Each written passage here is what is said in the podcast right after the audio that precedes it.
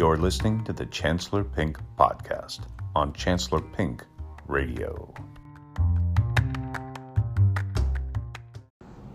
I hope everybody had a Merry Christmas, Happy Holiday, and um, dealt with your family and friends and whoever you see, however best you can deal with them. But one of the things I guarantee you most of you experienced it during your holiday season if you weren't alone,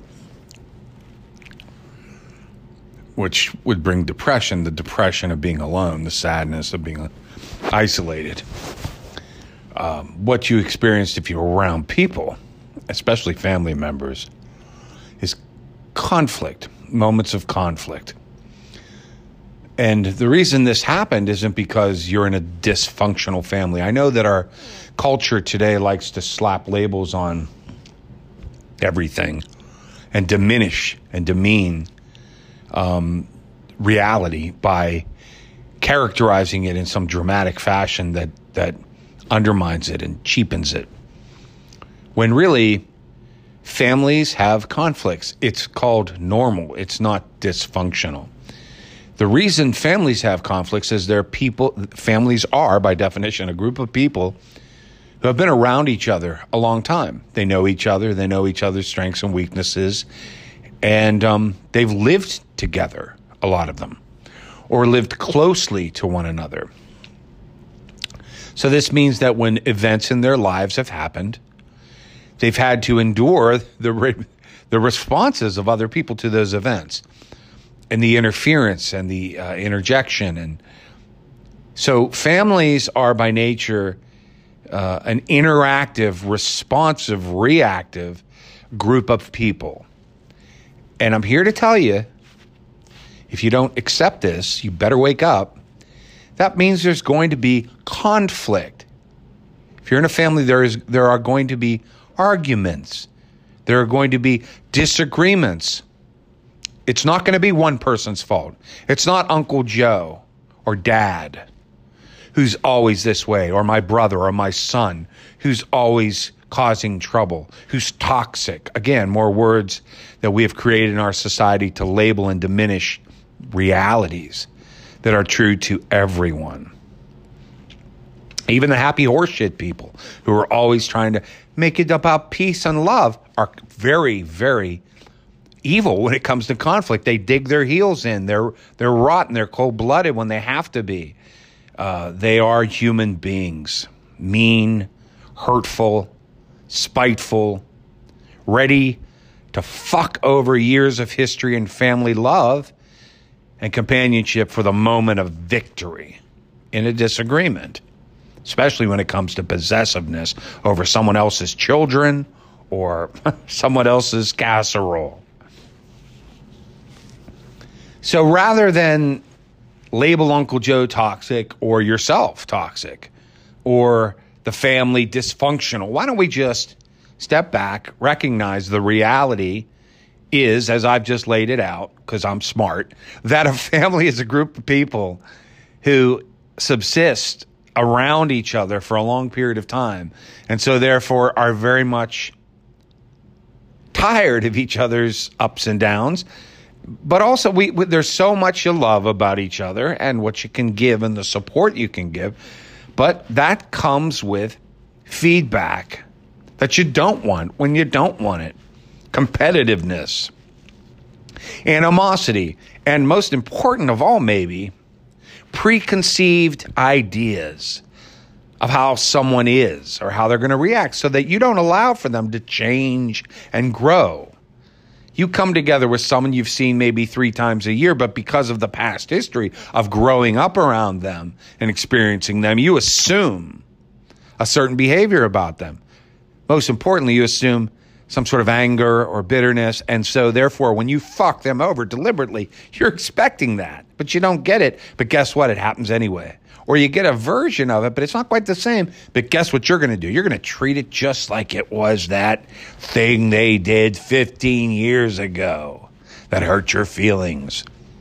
You know, families are about holding grudges and making assumptions and playing games of political, you know, shifting of power You know, it's power sieges and who has the power now and and it's like you can't break free.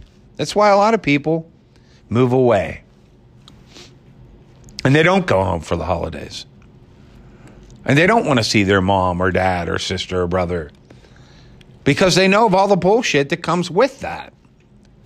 You know, but what I'm saying is that bullshit is normal. Every family's experiencing it. Everybody is going to rub the, someone the wrong way in a family. Because again, you can't have a group of people growing up either with or around one another experiencing significant life events without there being some conflict. Conflict is part of family. It is. And the idea that it shouldn't be or can't be, or that the people that are open about it are the ones you cut out of the family, are the reason families don't survive. If you don't welcome and smooth over and love your way through conflict, you won't have a family. If you don't know how to open up your heart and talk about problems that are going to come up on Christmas, the day of joy, or Thanksgiving, these days of peace and celebration, guess what? You're bringing together a bunch of people that have a lot of past memories of experiences and preconceived notions, etc. And everybody's a little sensitive because they're wanting to be accepted for who they are now. And they know there probably is likely to be some prejudice or assumption against them from these family members based upon who they were then. Then they don't even know the date of.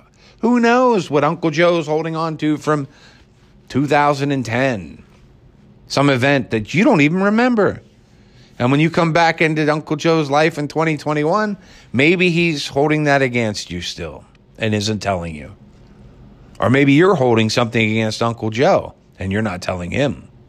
So these kind of tensions are bound to lead to conflict.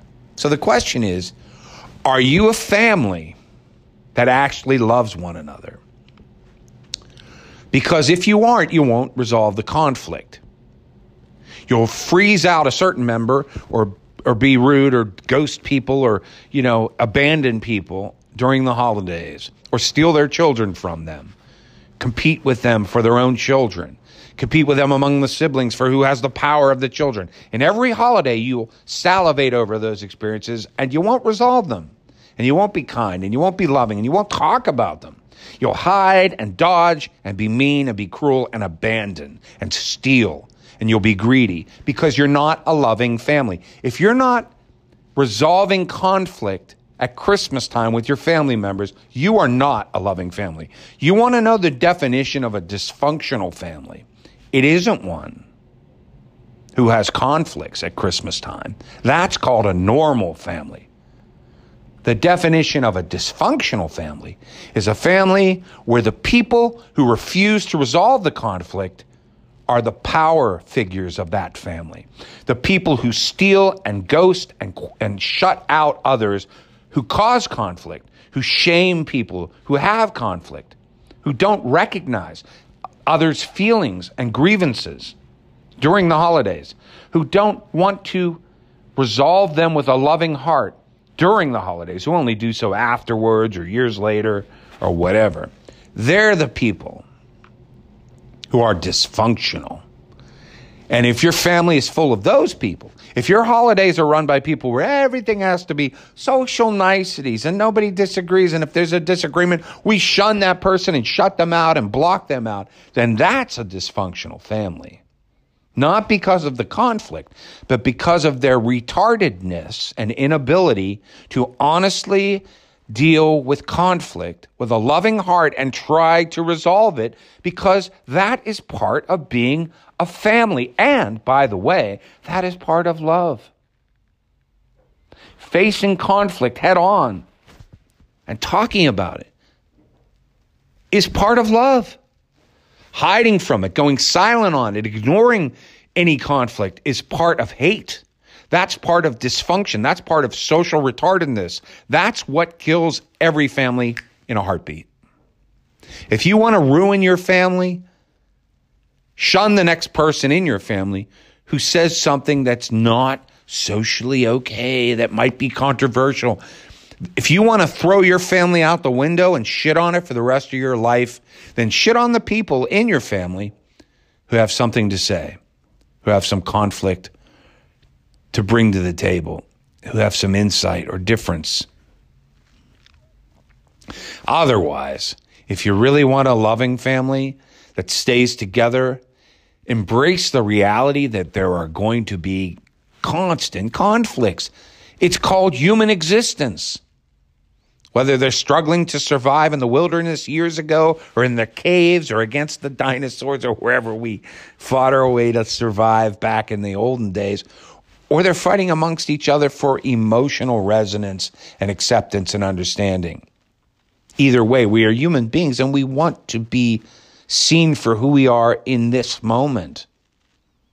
And that's going to involve conflict with others who are just insistent upon seeing us for who we used to be or who they want us to be to give them more power or more acceptance or a more a greater feeling of success in their own personal existence. They may want to diminish us and see us differently.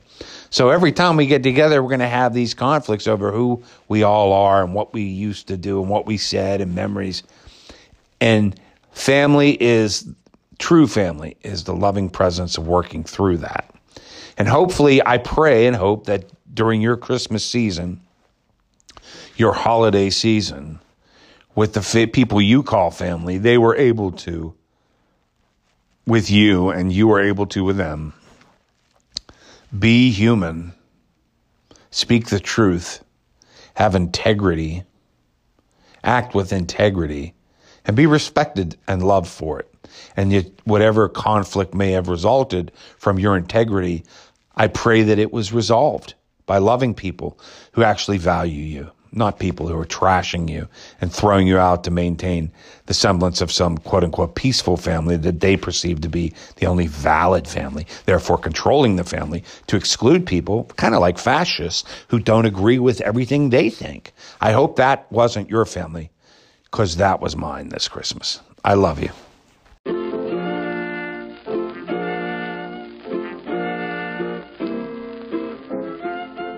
Yabba da boopa.